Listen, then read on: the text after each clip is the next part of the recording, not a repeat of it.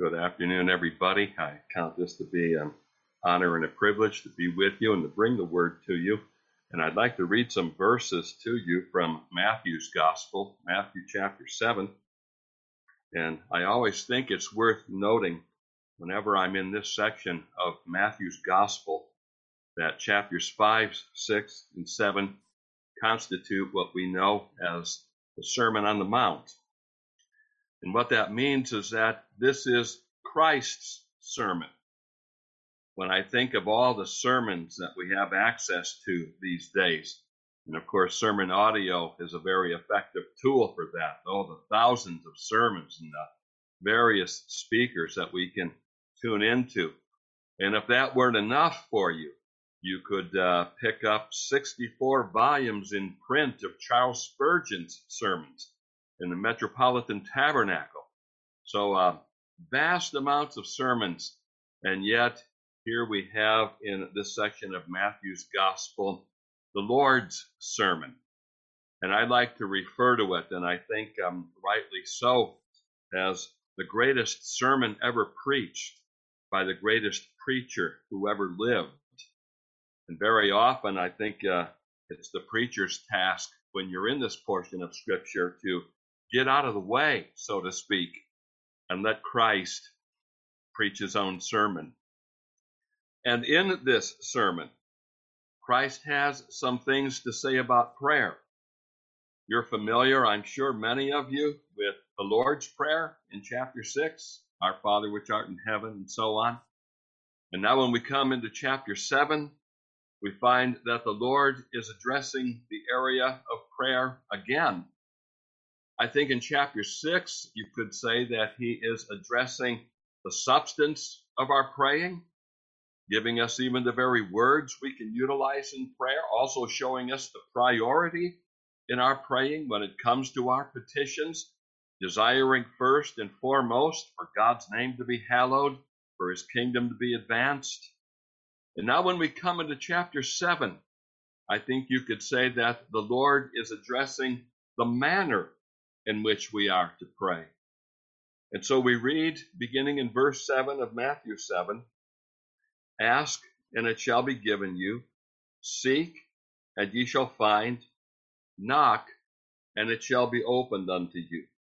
For everyone that asketh receiveth, and he that seeketh findeth, and to him that knocketh it shall be opened. Or what man is there of you? Whom if his son ask bread, will he give him a stone?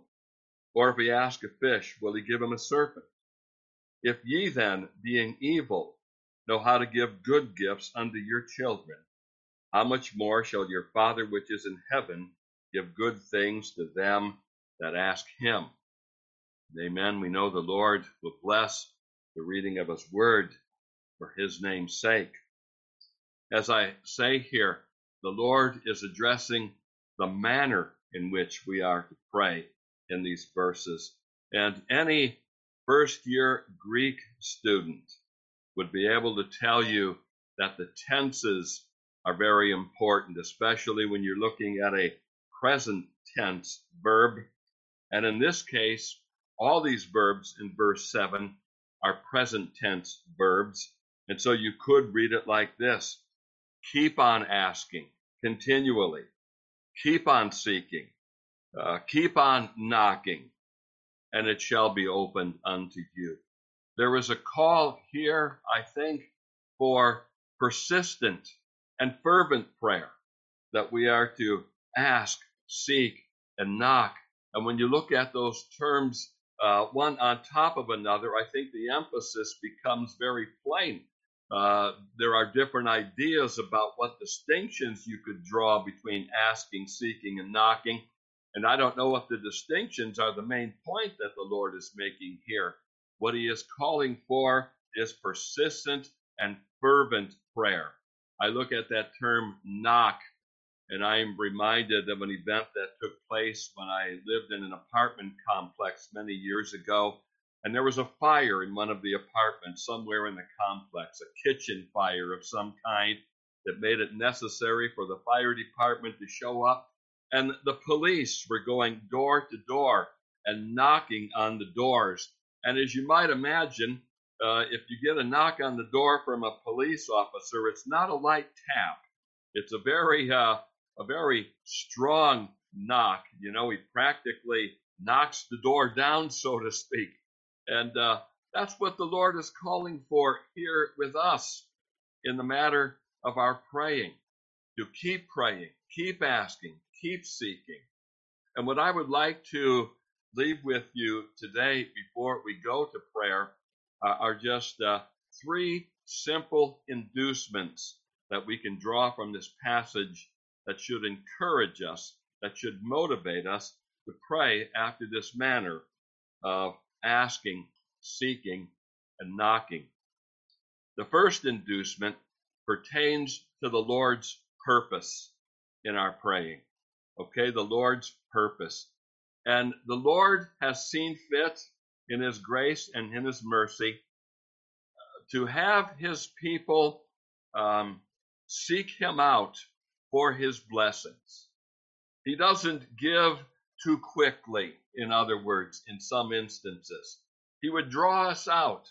He would know how serious we are, how fervent we are, how much do we want the things that we're praying for.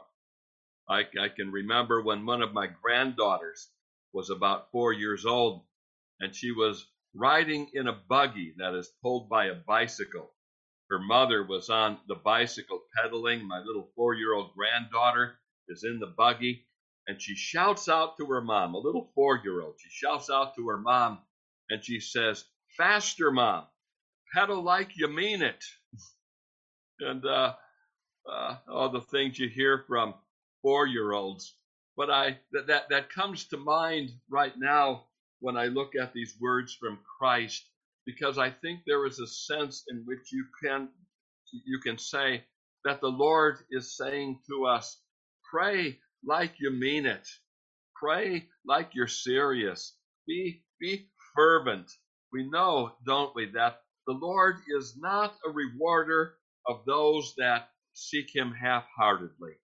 We're told in Hebrews 11 and verse 6 that he's a rewarder of them that diligently seek him. And I look at these terms ask, keep asking, keep seeking, keep knocking. And there is a call here for diligence. Now, I say uh, this is an inducement based on God's purpose.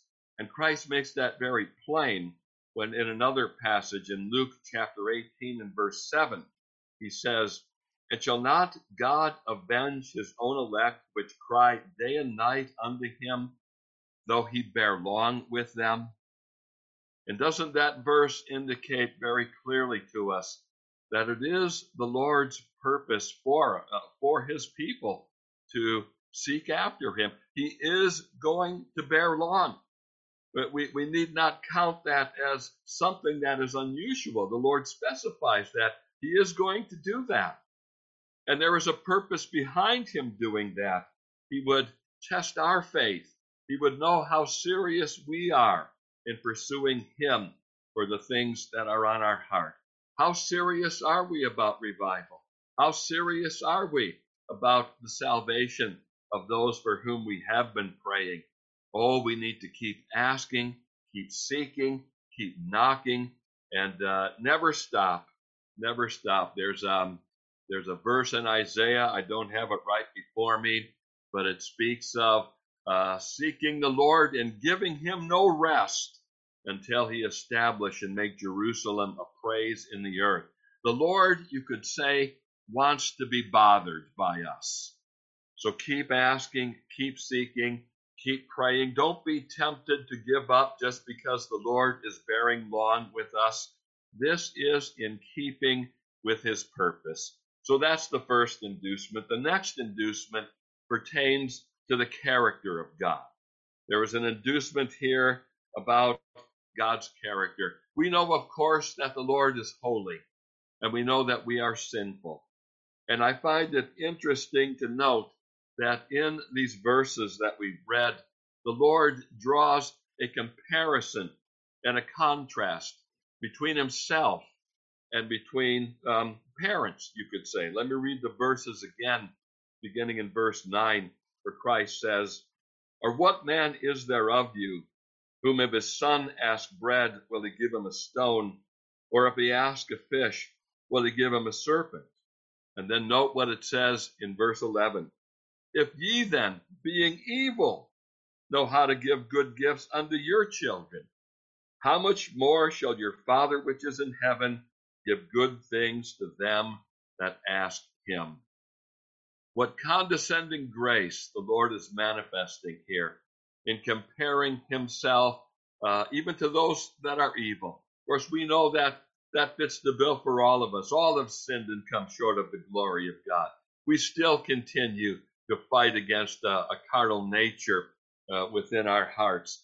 And even in the realm of non Christians, even in the realm of the heathen, you could say, uh, there, there is um, uh, an ability, a natural affection, generally speaking. You can find exceptions to it, I know, but generally speaking, uh, parents know how to give good gifts to their children. And if that is the case, how much more is the Lord willing to give good things to them that ask and seek and knock? I find it interesting that in the, the parallel passage to this in Luke's gospel, when Christ makes reference to those good things, he actually specifies something. He says, How much more shall the Father give the Holy Spirit to them that ask? Now, I'm aware that the Holy Spirit dwells within us, but I'm also aware that He too is to be sought out. And here we have a statement in Luke's Gospel that God is willing to give us His Spirit.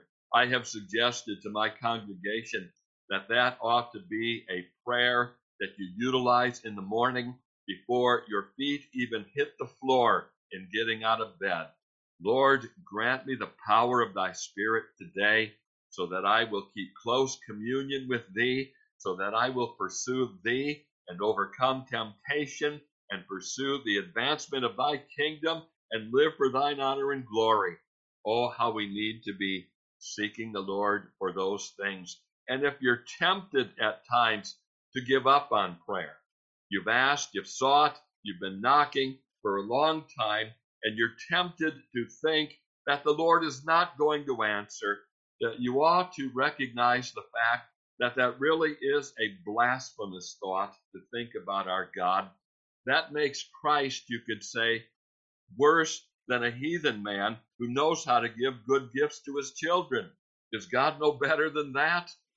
Well, then our unbelief, that's actually the place we relegate him to if we're tempted to think that he won't hear and answer prayer.